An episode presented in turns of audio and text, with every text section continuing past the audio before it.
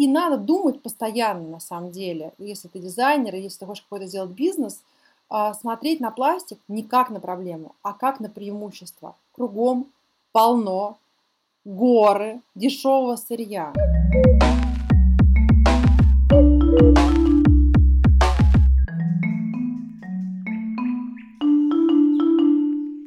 Привет, это Лина и подкаст Сега на Эко. Этот выпуск полностью посвящен теме устойчивого дизайна. Как дизайн связан с экологией? Что такое экологичный дизайн и художественная переработка мусора? Какие эко-тенденции сейчас в современном дизайне? Обсудили популярную выставку «Фантастик Пластик» и разобрались, как в целом Московский музей дизайна подсвечивает тему экологии. Хочу вас сразу предупредить, что качество звука в этом выпуске будет не самое лучшее, но интервью получилось интересным и даже очень личным. Ну а если вы интересуетесь темой устойчивого дизайна, то он обязателен к прослушиванию. Итак, приглашаю обсудить эту тему директора Московского музея дизайна Александру Санькову. Привет, Саша. Привет. Саша, расскажи, чем ты занимаешься? Я директор Московского музея дизайна. И это единственный э, в России музей а, с коллекцией российского дизайна от э, авангарда до современности, то есть это все периоды. И в том числе большая часть коллекции – это советский дизайн.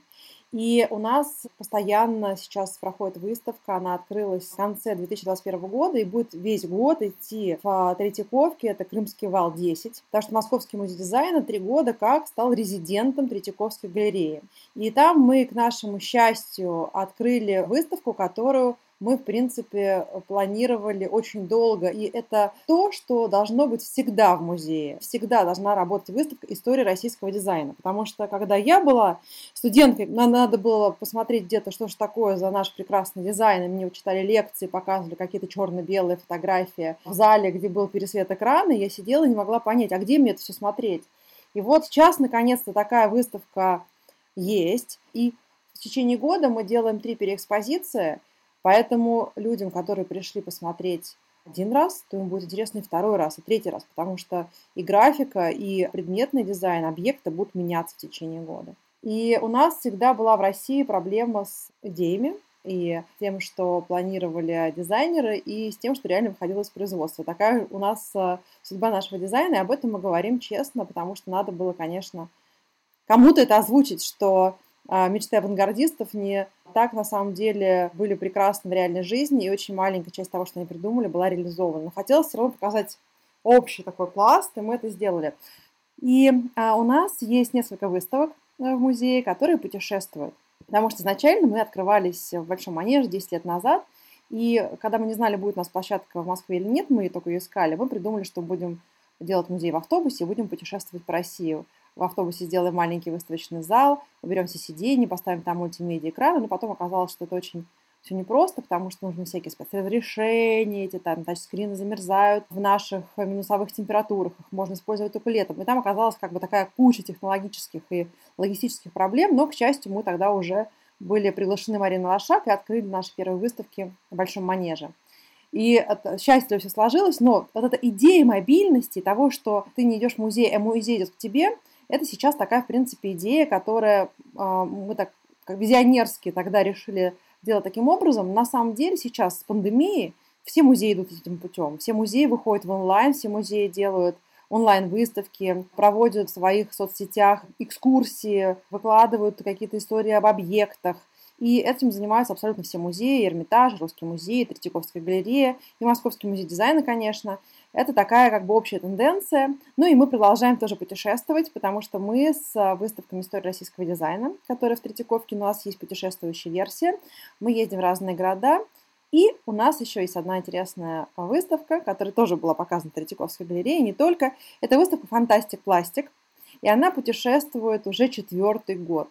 Эта выставка была нами спланирована очень давно, еще когда никто не разделял мусор. Уже реальные были проекты по вторичной переработке сырья, и плюс к этому все дизайнеры были включены. Но это касается не только пластика, это касается бумаги, и текстиля, и дерева, и стекла, ну, как бы абсолютно всех материалов, которые подвергаются переработке и вторичному использованию. И у нас как бы на эту тему не было никаких выставок, и это было очень странно, потому что мы путешествовали все время с коллегами на международные конференции дизайна, и посещали музеи наших соратников, я бы сказала. И везде были, время от времени проходили такие проекты. И даже в моей любимой Голландии есть в Эйндховене, где проходит Эйндховенская неделя дизайна, наверное, самое громкое такое событие в мире дизайна в Европе. У них есть пространство, оно называется Икси. И это пространство, оно посвящено переработке пластика, и это ongoing project. Это вообще никогда не заканчивающаяся история. То есть постоянно какие-то новые проекты, связанные с дизайном, как бы или на стыке дизайна и технологий возникают по переработке пластика. И они просто добавляют новые истории в свою выставку, но выставка не закрывается. Это все сделано при поддержке, конечно, правительства. Это не частная инициатива совсем. И было решено, что проблема загрязнения пластиковыми отходами мира, да, нашей планеты, настолько гигантская, что об этом надо поговорить постоянно. Это нельзя сделать выставку, которая пройдет три месяца, закрыть ее, все. Это нужно иметь площадку, на которой люди могут увидеть самые последние идеи, разработки, не, даже не обязательно это должны быть там, успешно реализованные, должно быть место обмена идеями. И вот когда мы делали выставку «Фантастик Пластик» в Новой Третьяковке, мы связались с организаторами, даже нет, они нас с нами связались. И они сказали, ой, слушайте, давайте мы сделаем следующее. Вы сделаете э, экскурсию по вашей выставке, а мы сделаем для вас в соцсетях пандемию это было, по нашей выставке. И оказалось, что у нас очень много проектов похожих. Я сказала им, вы знаете, ребят, я думала, что вы закрылись. Ну, как бы, что это я была один раз у вас, и все. Они говорят, не-не-не, у нас просто все время работает. И в этот момент я осознала, что вот эти там 6 лет, когда я была у них, и сейчас, то есть за этот период какое количество новых людей, технологов, ученых, дизайнеров они нашли, что это как бы люди, которыми нужно плотно общаться, что это наши партнеры, такие долгосрочные тоже. Потому что выставка Fantastic Plastic сначала была показана в регионах, а потом уже, это был, наверное, седьмой проект, когда мы показали ее в Москве. Как ты считаешь, что связывает экологию и дизайн? Дизайн, вообще дизайн, что это такое? Это инструмент решения задачи какой-то, проблемы. То есть дизайнер приходит и говорит, например, врач, вы знаете, у меня а, во время операции я а, не могу понять, к какому, инструменту, какому кабелю, например, подключается инструмент.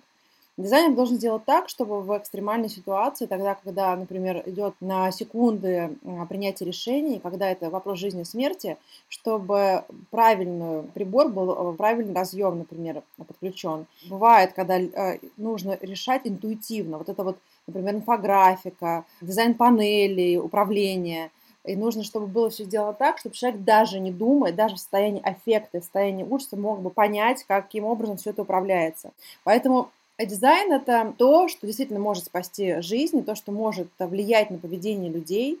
И если говорить о экологии, то для того, чтобы решить вообще любую проблему, а, нужна обязательно креативная составляющая. Стандартную проблему, стандартную а, какую-то э, ситуацию нельзя решить, если ты будешь так стандартно не подходить. Потому что если уже много-много раз одна и та же проблема возникала, и она никаким образом не решалась, это значит, что стандартный способ решения проблемы не подходит. И тут нужны дизайнеры, потому что они будут думать о том, как кооперироваться с биологами, как, не знаю, вырастить каких-нибудь бактерий, которые будут есть э, пластик или есть какой-нибудь другой материал, а из их отходов построится какой-нибудь дом. То есть ну, нужно, чтобы человек, который э, будет решать проблему, он думал междисциплинарно, потому что ты сделал, например, что-то, и даже если делаешь дизайн, ты должен думать, каким образом потом стул будет развинчен, и каким образом он будет утилизирован, или каким, как он будет переработан. Ну, то есть надо, чтобы, когда делается какой-то продукт, чтобы изначально было все продумано с минимальной э, затратами по логистике. Это и цена, это и экологические тоже, да, выхлопы там, от машин, от этих, от электроэнергии, которые потребляют не знаю, поезда, когда они везут эти а, предметы, это человека часы. То есть надо продумывать все. Это, это очень комплексно, на самом деле сложно. Я вот считаю, что работа промышленного дизайнера и работа, работа архитекторов это очень ответственно и очень действительно сложно, потому что графическим дизайнерам попроще, потому что они могут сейчас уйти в онлайн, и они таким образом, ну, не, на самом деле не только, может быть, визуальную среду могут загрязнить, но э, можно сейчас ничего и не печатать.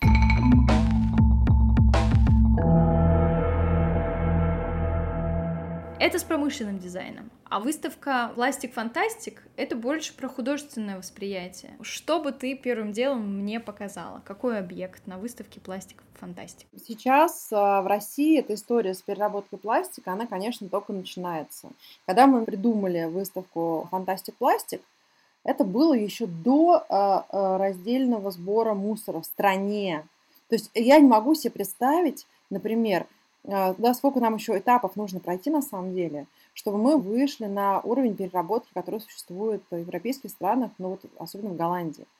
А потому что в Голландии сейчас мусор они не разбирают. Это у нас сортируют мусор, а они нет. У них все происходит на фабрике. То есть там есть такие технологии уже очистки пластиковых изделий или стеклянных изделий от а, органических отходов и дальше как бы сортировка, что у них это просто все вычисляется, программа заложена в этих потоках мусора, который вычисляет а, какой материал сейчас, э, например, перемещается по ленте. Так как у нас еще э, с такими технологиями, хотя заводов перерабатывающих в России довольно много, но у нас все равно как бы есть куда двигаться, и нам, конечно, нужно смотреть на опыт западных коллег. Я считаю, что это хорошо. Потому что, знаете, мы все время любим все там а, если надо самим все изобрести, ну как бы зачем изобретать велосипед, когда люди прошли а, уже путь а, долголетний по борьбе с этой проблемой, с океанским мусором, с микропластиком и прочее. И вот у нас с выставкой «Фантастик Пластик» мы попали в такой грант «Формула хороших дел», которая инициатива компании «Сибур», и мы предложили сделать выставку. К нашему счастью, нам этот грант подтвердили, и вот уже 4 года мы плотно сотрудничаем с формулой хороших дел. И я хочу сказать, что это такая ложка к обеду, потому что в тот момент, когда мы подготовили выставку и открывали ее в первом городе, у нас, э, это был Нижний Новгород, именно в этот момент объявили в стране о переработке. Ну, конечно, наверное, да, все, э, кто связан с этим процессом, они, наверное, знали. Но к нам пришла идея выставки именно потому, что у нас была большая насмотренность, и мы не понимали, у нас гигантские экологические проблемы в стране, и почему же никто об этом не говорит? То есть мы как бы искренне, можно сказать, с другого конца, как бы от человека, да, от, это была наша личная инициатива сделать этот проект. Потому что раньше работала в голландском посольстве и видела, что экологическая повестка в Голландии просто первое, о чем думают все голландские дизайнеры. И э, на самом деле наши выставки Fantastic Plastic огромное число, у нас вообще там и американцы есть, и японцы на выставке показаны, и из разных стран европейцы, но больше всего голландцев.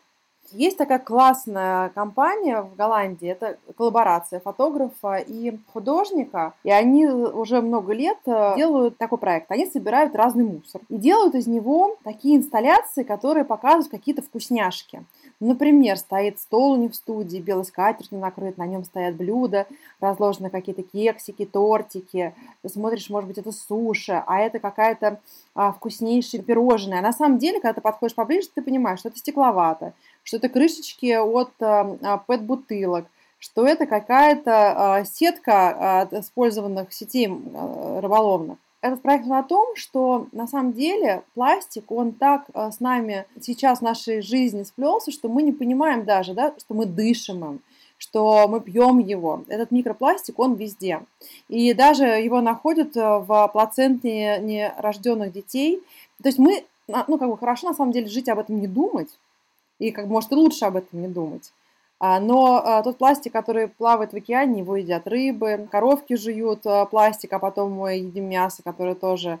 То есть как бы на самом деле мы уже такие, как э, стали кибер такими людьми, и у нас у всех внутри есть пластик. Не надо этого бояться, просто надо об этом один раз задуматься. Все начинается с нас. Это нельзя сказать, вот кто-то там сделает, и я тоже тогда буду. Но это надо, чтобы правительство там решило, и тогда я буду делать. Нет, если например, это будет раздельный сбор мусора, а ты не будешь выкидывать а, раздельно, то ничего не будет. Потому что многие говорят, мы не верим, мы не верим, что мусор действительно разделяется, что действительно он попадает на заводы. Но есть по этому поводу много расследований в интернете, и есть люди, которые ведут от бака, едут на мусороперерабатывающие заводы и показывают об этом видео – это стоит посмотреть на самом деле. Потому что еще один проект, который тоже часть нашей выставки, архитекторы с дизайнерами голландские делали, это называется «Народный павильон». Что такое народный павильон? Когда выставки строятся, например, какие-нибудь экспо, или там стройэкспо, а, выставка плитки, а, не знаю, выставка упаковки, ну, любая абсолютно выставка, которая там мода, неделя моды или чего угодно, неделя дизайна, ну, любая выставка. На них всегда строятся э, павильоны и на них строят э, стенды компании. И вот эта вся гигантская застройка, которая стоит миллионы, она после этого там трех, ну четырех дней, это все ломается и выкидывается в контейнер и вывозится на свалку. Представьте себе, для того, как, сколько большие компании, которые могут позволить себе строить эти стенды, сколько они употребляют классных первичных материалов а, для того, чтобы это все постояло там секунда буквально, да, ну, как бы это просто настолько неразумное потребление, и как раз а, вот об этом а, и говорит Народный павильон голландский проект, в котором было все сделано взаймы, 100% взаймы. То есть взяли у строительных компаний материалы, и они использовали их такого размера, какого они взяли. То есть они ничего не сверлили, они ничего не отрезали и использовали стеклоблоки, например, чтобы построить павильон, такого размера, которые они были стандартные, уже произведены компанией. А черепицу сделали ребята из переработанного пластика для дома. Взяли э, столбы бетонные, какую-то там, не знаю, железные прутья, или сетку. И сделали очень классный этого проект архитектурный, который как бы модно выглядит. Но при этом потом они разобрали павильон и просто все отдали производителям. То есть ничего не было после этой выставки утилизировано. Это очень э, такой показательный пример, потому что у нас, конечно, особенно когда тоже большие компании говорят об экологии, а делают потом проекты, материалов на застройку, ну, примерно в среднем это минимум такой 6 миллионов. На 6 миллионов купить материалов и использовать их три дня. Ну, то есть просто бред. Согласна. У нас наша выставка путешествующая, это одни и те же стенды. Мы сделали складными, и каждый раз мы берем, аккуратно складываем все в коробочки, в одни и те же наши стенды, перевозим их и опять монтируем. То есть мы каждый раз ничего не строим нового. Она как бы, да, бюджетная, но при этом мы зато как бы честно эту идею дальше раскрываем о том, чтобы использовать вещи многократно. Это очень важно. Вот на самом деле, когда мы были маленькими, ну, я не знаю, я, по крайней мере, была маленькая, я уже так понимаю, что, может быть, не все это помнят, и не все в это время были рождены, я все время сдавала в школу какие-то тонны макулатуры. Я постоянно собирала с моими подружками на улице бутылки и сдавала, потому что можно было, ну, за это давали какие-то нормальные деньги, можно было купить себе мороженое. И вот эта вот история, которая внедрялась в школах, сейчас тоже начинается, сейчас там дети крышечки сдают, это такое вот экологическое воспитание, это правильное, да, то, что материал можно перерабатывать, его необходимо перерабатывать. И это было совершенно нормой, например, в Советском Союзе. У нас это было как бы... То есть, ну, ты не мог по-другому думать. Есть бутылка, надо сдать. Ты не думал, что я выкину ее куда-то. Такой идеи, в принципе, в голову не приходило. И сейчас, конечно, постепенно мы начинаем опять изобретать велосипед и снова внедрять все это. Хотя это уже все было, и, например, мой папа всегда говорил, должна быть органика с органикой, не органика. Он, я помню, все время мыл стаканчики из-под йогурта. Он постоянно резал шкурки от бананов и спускал их в унитаз. И картофельные очистки мелко нарезал и спускал их в унитаз. Мне казалось, я просто над ним смеялась. Я говорила, папа, ты сошел с ума, что ты делаешь? Он говорил, потому что должны быть такие. Просто не было тогда этого. А, когда как э, такие мини-шредеры, которые вставляются в мойку для того, чтобы там перемалывалась органика, что органика должна уходить к органике.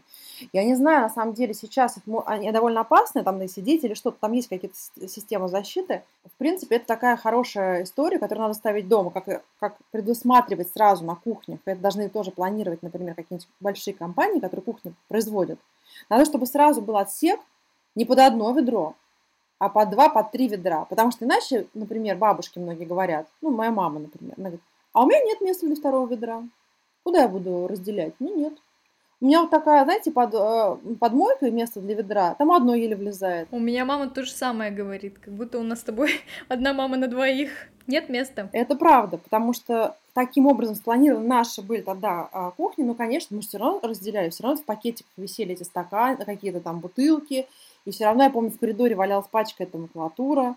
Мы это все равно вместе не выкидывали, хотя у нас не было этого второго, там, третьего а, помойного ведра. И сейчас я сделала эти ведра, поставила рядышком. Они у меня, конечно, не под мойкой, тоже там нет места. Там у нас что-то еще другое. Папа придумал там отдельно нагревать воду, чтобы экономить электроэнергию. У нас, у нас папа отвечает за экологию в нашей семье. И очень важно иметь на даче компост, а ничего не выкидывать тоже. Максимально все перерабатывать на даче. Вот компост тоже тема. Потому что потом там вкусные огурцы, помидоры вырастают. Но э, это прям важно. И из отходов у нас от дома большого он строит с внуком дом маленький для него. Они вот как раз тоже берут рамы, которые остались, э, и еще интересная история, это, как говорят, вообще иностранцы, у них такой, э, есть даже устойчивое выражение, rethink, reuse, recycle. То есть нужно переосмыслить э, какие-то вещи, да, дать им вторую жизнь, нужно перерабатывать и нужно вторично потреблять. Все мы э, в какой-то момент подумали, о, как же сдолбали советские стенки, и стали их выкидывать. Представляете, сколько мебели было выкинуто, например, после перестройки в 90-е годы, когда есть какие-то классные там резные шкафы.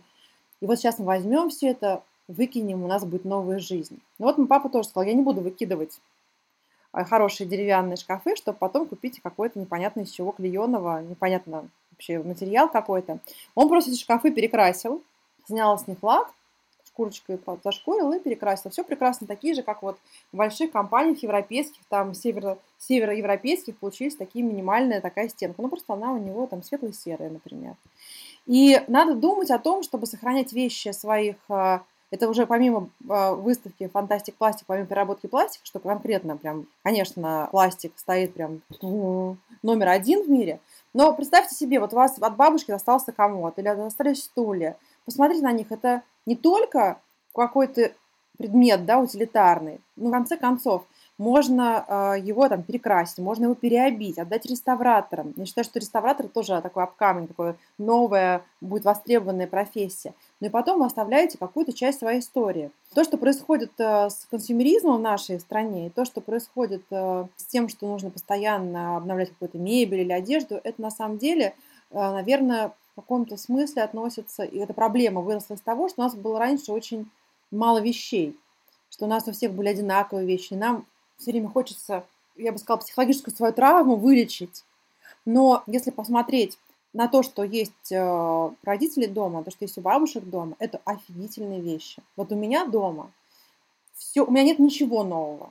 У меня дома все либо антикварное, причем антиквариат никому совершенно не нужен. Вы можете купить антиквариат на Авито, и он будет стоить столько же, сколько новые вещи в Икее. То есть цены одинаковые. Ну, конечно, там, может быть, нужно будет, там, не знаю, что-нибудь подреставрировать, помыть, э, может быть, покрасить. Но при этом у вас будет индивидуальная вещь, которая не будет ни у кого. И это очень классно.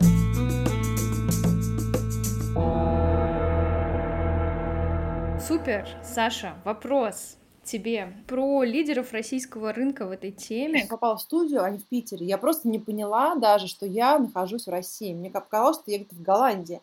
Они работают с переработанным стеклом, они собирают из разных ресторанов бутылки. Из бутылок делают стаканы, подсвечники, блюда, такие тарелочки для суши, очень классные, разные. И все у них с переработанного стекла. И у них опять покупают этот ресторан. То есть это замкнутый цикл. И они работают с отелями, и они э, говорят, мы принимаем, нам, э, бывают наши друзья тоже машинами высылают бутылки из Москвы, но она говорит, что если вы высылаете, пожалуйста, очистите этикетку, потому что это очень сложно этот клей очистить, который на бутылке, а он должен, не должно быть ничего там, потому что потом они пескоструют и делают такие матовые эти стаканы. У них разные, если глянцевые, матовые, то есть можно взять, представляете, когда на столе как бы комплект посуды, но она вся немножко разная, зеленая, например, или немножко разная, такая голубо-белая. И одни, одни пескоструенные матовые, другие полуматовые, другие блестящие. Это как бы одна серия, но вся посуда индивидуальная. Это так здорово. И там внутри донышки, знаете, углубления в винных бутылках. Это такие очень живые, классные вещи. Живые, правильно ты сказала. Вообще в природе нет идеальных форм. Почему вот у нас стремятся ко всему выточенному? Это уже, ребят, не в тренде. в тренде индивидуальность. Вот мой папа, он всегда все строил из а, материалов, которые там и соседи отдал, и все. Он такой всегда у нас был. Вторичное потребление, это прям было всегда его все. И а, у нас а, до этого, когда я делала в предыдущей квартире ремонт, я хотела, чтобы все было а, прямое, чтобы все было там белое, серое. Я же дизайнер, все у меня сейчас будет такое не знаю, какие-нибудь там светильники из Италии. И вот в результате сейчас уже, когда подросла, я поняла, что он во всем был прав. И у нас сейчас мы с ним делали ремонт, сами делали. И а, когда моя подруга архитектор, у меня очень много друзей архитекторов, она пришла, села, сидит и говорит, вот как надо было сделать ремонт, у вас выглядит все так, как будто вы здесь сто лет живете, потому что у нас ни одной прямой линии дома. Но теперь у меня такой, о, у меня достигла, достигла стадии как бы приятия э, всего человеческой рукой сделанного такой дизайн, когда нет дизайна. Еще есть вот Буляш Тадаев, абсолютно лидер рынка. Во-первых, эти ребята, они, помимо того, что они делают нормально, как бы крутятся и плывут, то есть они sustainable сами по себе, потому что они свой проект э, не только тянут, они могут там платить зарплаты, они могут арендовать помещения под свои проекты. Получается, что как вот э, голландцы многие, с которыми мы работаем, они говорят, мы гордимся то, что мы коммерчески успешны, что мы можем платить зарплаты себе уже там, через 5-6 лет и своим сотрудникам, потому что не то, что мы занимаемся экологическим дизайном, мы там перерабатываем что-то, и нам все время датируют, мы все время сидим в этой кормушке грантовой или а, на каких-то программах государственных, а то, что мы сами работаем с крупным бизнесом, и то, что бизнес как бы понимает, что нужно циклично все как бы свой мусор потреблять, и, а, например, сдают какие-нибудь корпорации там старые э, мусорные корзины пластиковые, а из них им там делают столы, а там из столов стулья, а из стульев а, опять э, мусорные корзины. И это прям гордость, потому что это здорово, если ты делаешь э, sustainable дизайн, э, экологический дизайн, и при этом ты можешь на этом заработать. То есть это вообще значит, что общество нормализируется, что как бы процессы работают правильно. Нет ли у тебя такого ощущения, что в будущем будет только sustainable дизайн, что другого дизайна просто не будет в обществе? Да, ты совершенно права, и это очень правильно. Ты просто вот э, собрала, можно сказать, э, так как ты с, а, про экологию все время, все твои подкасты, и ты как бы э, обобщила, я бы сказала, материал, абсолютно сделала правильный вывод. Другого не будет, будет только экологический дизайн, только sustainable дизайн. Потому что э, в нашем мир пере, будет перенаселен, это сто процентов. Наш мир а, производится, безусловно, вещей, а, продуктов, а, всего больше, чем нужно потреблять. Причем это все, как бы мы знаем, прекрасно неравномерно распределено в мире. И в том числе дизайнер работает, например, с сельским хозяйством, потому что сейчас за сельским хозяйством, за посевами, всходами там кукурузы следят дроны. И если раньше там дядя Петя выходил и сыпал пестициды, то теперь это больше не прокатит, потому что тоже первыми забили в гонге голландцы, потому что они же на воде, и эти пестициды, они потом в воду уходят, а из воды их уже никак не достать. И они сказали, что этими э, методами обработки мы убиваем планету. И сейчас э, дроны летят, выясняют, э, какие, например, насекомые. И они забрасывают на поля тех насекомых, которые будут пожирать этих вредных насекомых. Теперь идет как бы биологическая история, когда ты смотришь в природе, какие виды насекомых каких едят, и ты пытаешься вот такими методами замещать химию, которую раньше сыпали. В Советском Союзе столько сыпали пестицидов. Бабушка моя в МИДе работала, и она была переводчиком французского. И она говорит, что люди, которые приезжали, смотрели по сельскому хозяйству, сколько сыпалось пестицидов, плакали на полях у нас. Им страшно было.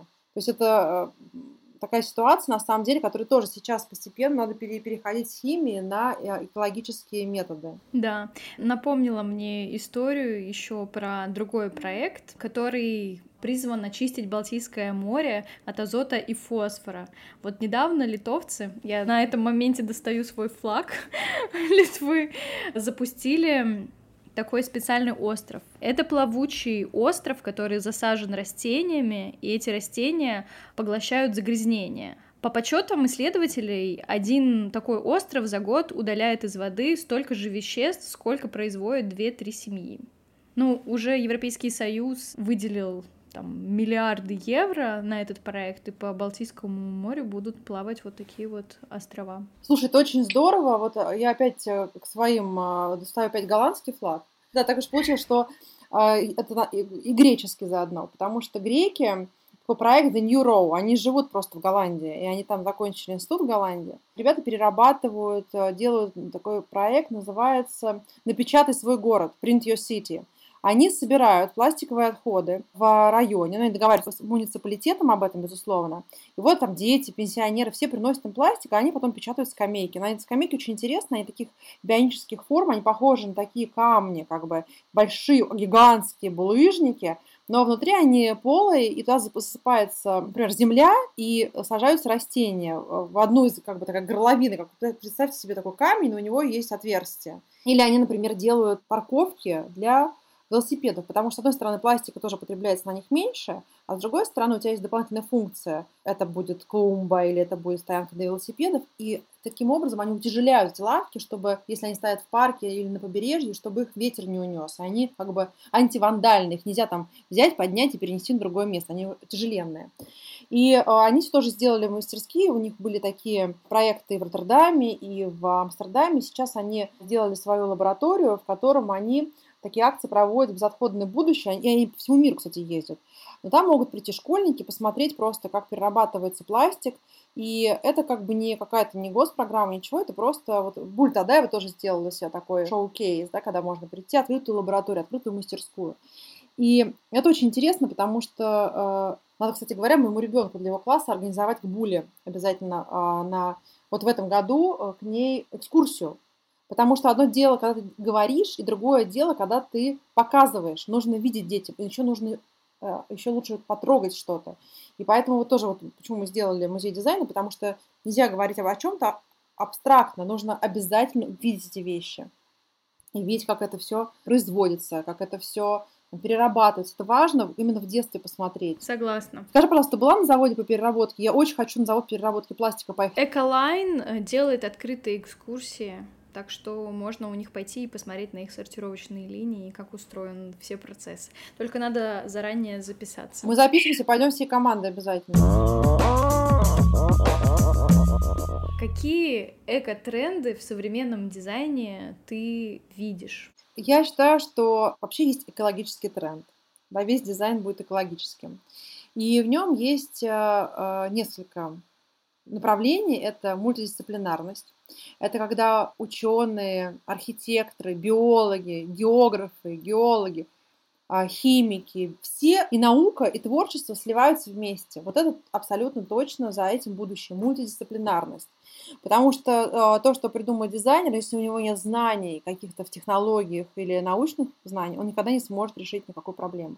Поэтому нужно только вместе сделать, да, и, соответственно, а дизайнер может сделать продукт э, удобным, который будет долго служить, качественным и продумать процесс производства и переработки.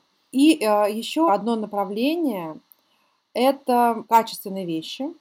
Это вещи, которые будут служить долгие годы. И когда у тебя вдруг, например, телефоны, и одна ты покупаешь э, новый телефон, и оказывается, что у тебя все, абсолютно все зарядки не подходят к этому телефону, это так просто обидно, когда у тебя куча хороших зарядок. То есть нужно, чтобы все совсем коннектилось, и а, чтобы все девайсы могли не только долго служить, потому что они сейчас осознанно ведь очень часто делают так, чтобы ты был вынужден покупать кучу аксессуаров, что чехол от одного телефона не подходит на другой телефон, у них разные размеры. Что вот эти вот вещи, как бы корпоративные интересы, а, они будут, они будут и они должны а, двигаться в сторону экологии. А еще одна история – это глобализация, потому что, конечно, с одной стороны, все ищут постоянно, и у нас на нашей территории такого постсоветского пространства, все хотят искать индивидуальное свое, теперь, да, возврат как бы к национальным каким-то традициям. Но при этом тренды международные, они одни. И дело интернета и а, соцсетей, оно работает хорошо. Поэтому все будут искать какие-то, наверное, специфику региональную, но при этом а, а, все равно а, весь дизайн двигается в одном направлении. Потому что технологии передовые, они в мире одни и те же. И еще мне кажется, что открытость и доступность информации. Например, была такая инициатива в Голландии, Дэйв Хакинс сделал проект по переработке такой станок, там, экструдер, шредер, такие с простыми подручными средствами, сделал станок для того, чтобы перерабатывать пластик практически там в гараже, в домашних условиях. И эти свои чертежи он выложил онлайн, и все инструкции выложил. И потом образовался сеть, хаб такой а, гигантский по всему миру, где и а, в России, и в Мексике, и в Китае люди, в Дании стали строить такие аналогичные станки и перерабатывать пластик. И то, что надо делиться как информацией, чем больше а, ты даешь, тем больше ты получаешь. Я вот была как раз а, на а, неделе дизайна в Китае на стенде в павильоне датского дизайна. И у них был такой основной слоган «Sharing is caring». на самом деле, да, чем больше ты отдаешь, тем больше ты получаешь. Я хочу сказать, что это, мне кажется, следующий тренд, и по поводу этого я хочу сразу сказать, что Московский музей дизайна вместе с Министерством экологии Голландии опубликовал книгу по как перерабатывать пластик и каким образом можно перерабатывать, что можно из него делать и какие есть технологические процессы.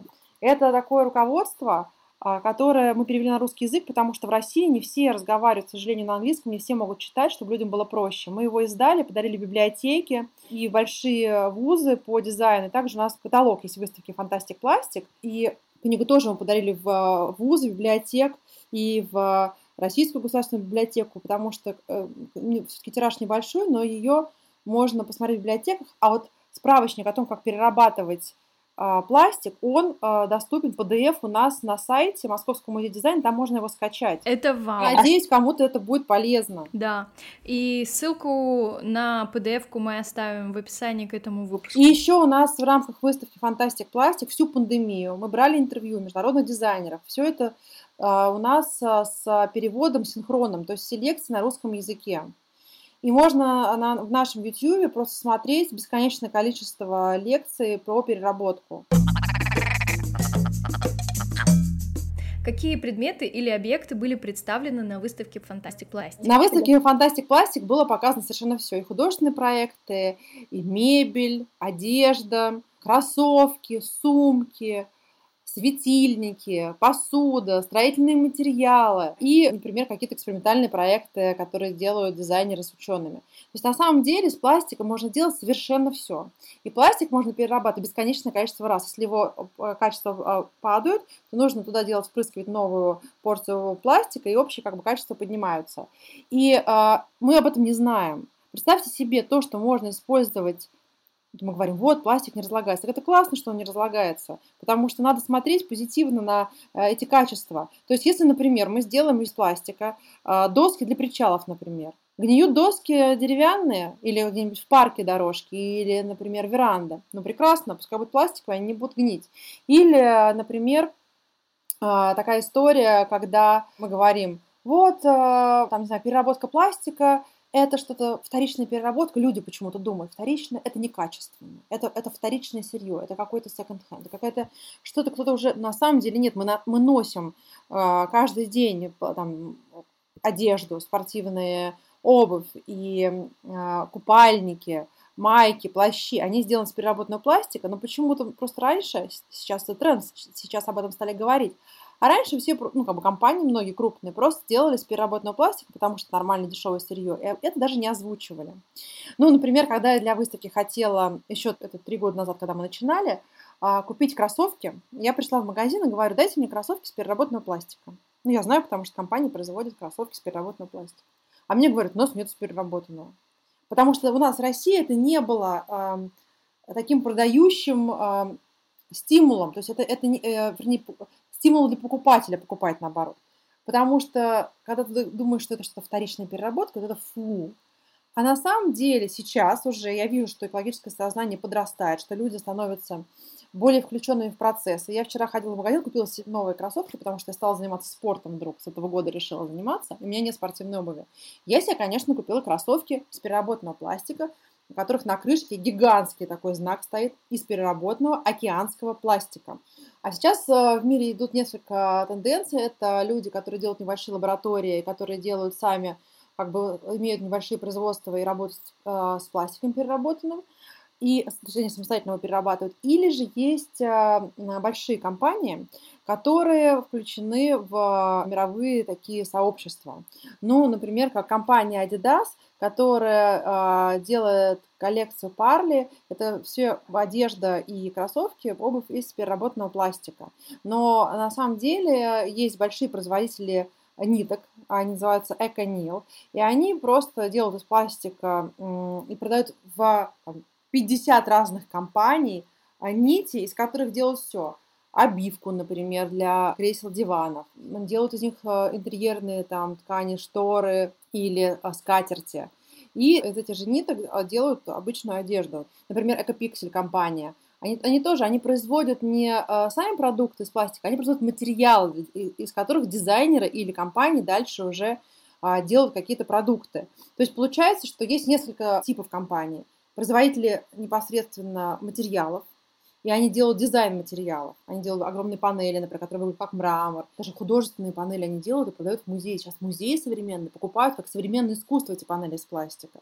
Или они делают а, его как специально пластиковую панель, где очень яркая крошка, и ты видишь, что это из пластика. Потому что пластик, по сути, может подменить любой материал. Он может быть, в зависимости от формы, в котором его выливают, он будет выглядеть как дерево, или может выглядеть как там полупрозрачное стекло, или будет выглядеть как о, гранит или мрамор. И э, есть компании, которые сами перерабатывают сами пластик и делают из него продукты, а есть компании, которые только делают дизайн на основе материалов, которые предоставляют другие компании.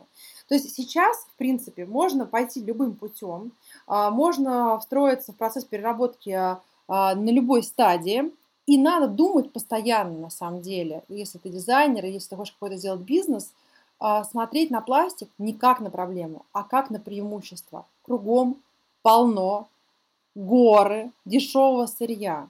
Британский дизайнер Джеймс Шоу делает подсвечники и делает а, там, табуретки, люстры. Он сам изобрел такой, такой пистолет, такой автомат, куда засыпаются гранулы, и потом под давлением, даже это не 3D, не 3D принтер, он просто сам изобрел инструмент, этот аппарат. Представьте себе, как, например, мясорубку засыпаешь там, а, не мясо заталкиваешь, а туда заталкиваешь, эти гранулы засыпаешь. И потом такие полосочки вылезают. Или как для десертов, вот эти конусы для десертов, когда крем красиво на торт выдавливает. Но у него вот этот вот конус, как бы, это вот из автомата, под нагревом вылезает из колбаски. И он делает из них очень интересное, это называется пластиковый барокко проект. И получается, все предметы индивидуальны, но это, конечно, коллекционный дизайн. То есть можно пойти и таким путем. И еще прекрасные э, истории, я считаю, что нам нужно, просто необходимо это ввести в России. Э, это компания Экоберди, они делают для детей мебель. Мебель для детских садов. Дети сдают в детских садах свои игрушки, а после каждого ребенка остается куча какого-то хлама, каких-то маленьких деталей от машинок, не знаешь, куда это девать, как, что уже от какой игрушки отвалилось. И они приносят все сломанные свои игрушки в детский сад, и потом э, детский сад э, закупает у компании мебель, а, это светильники, стульчики, столы такие с округлыми формами, чтобы детки, для яслей даже, для самых маленьких. И дети знают, я сдал а, свои пластиковые игрушки, и у меня теперь офигительная мебель. Э, эта история просто э, офигенный прецедент, потому что, получается, таким образом с детства показывают э, человеку, как это может работать. Да, действительно, это так. Спасибо, что рассказала об этом.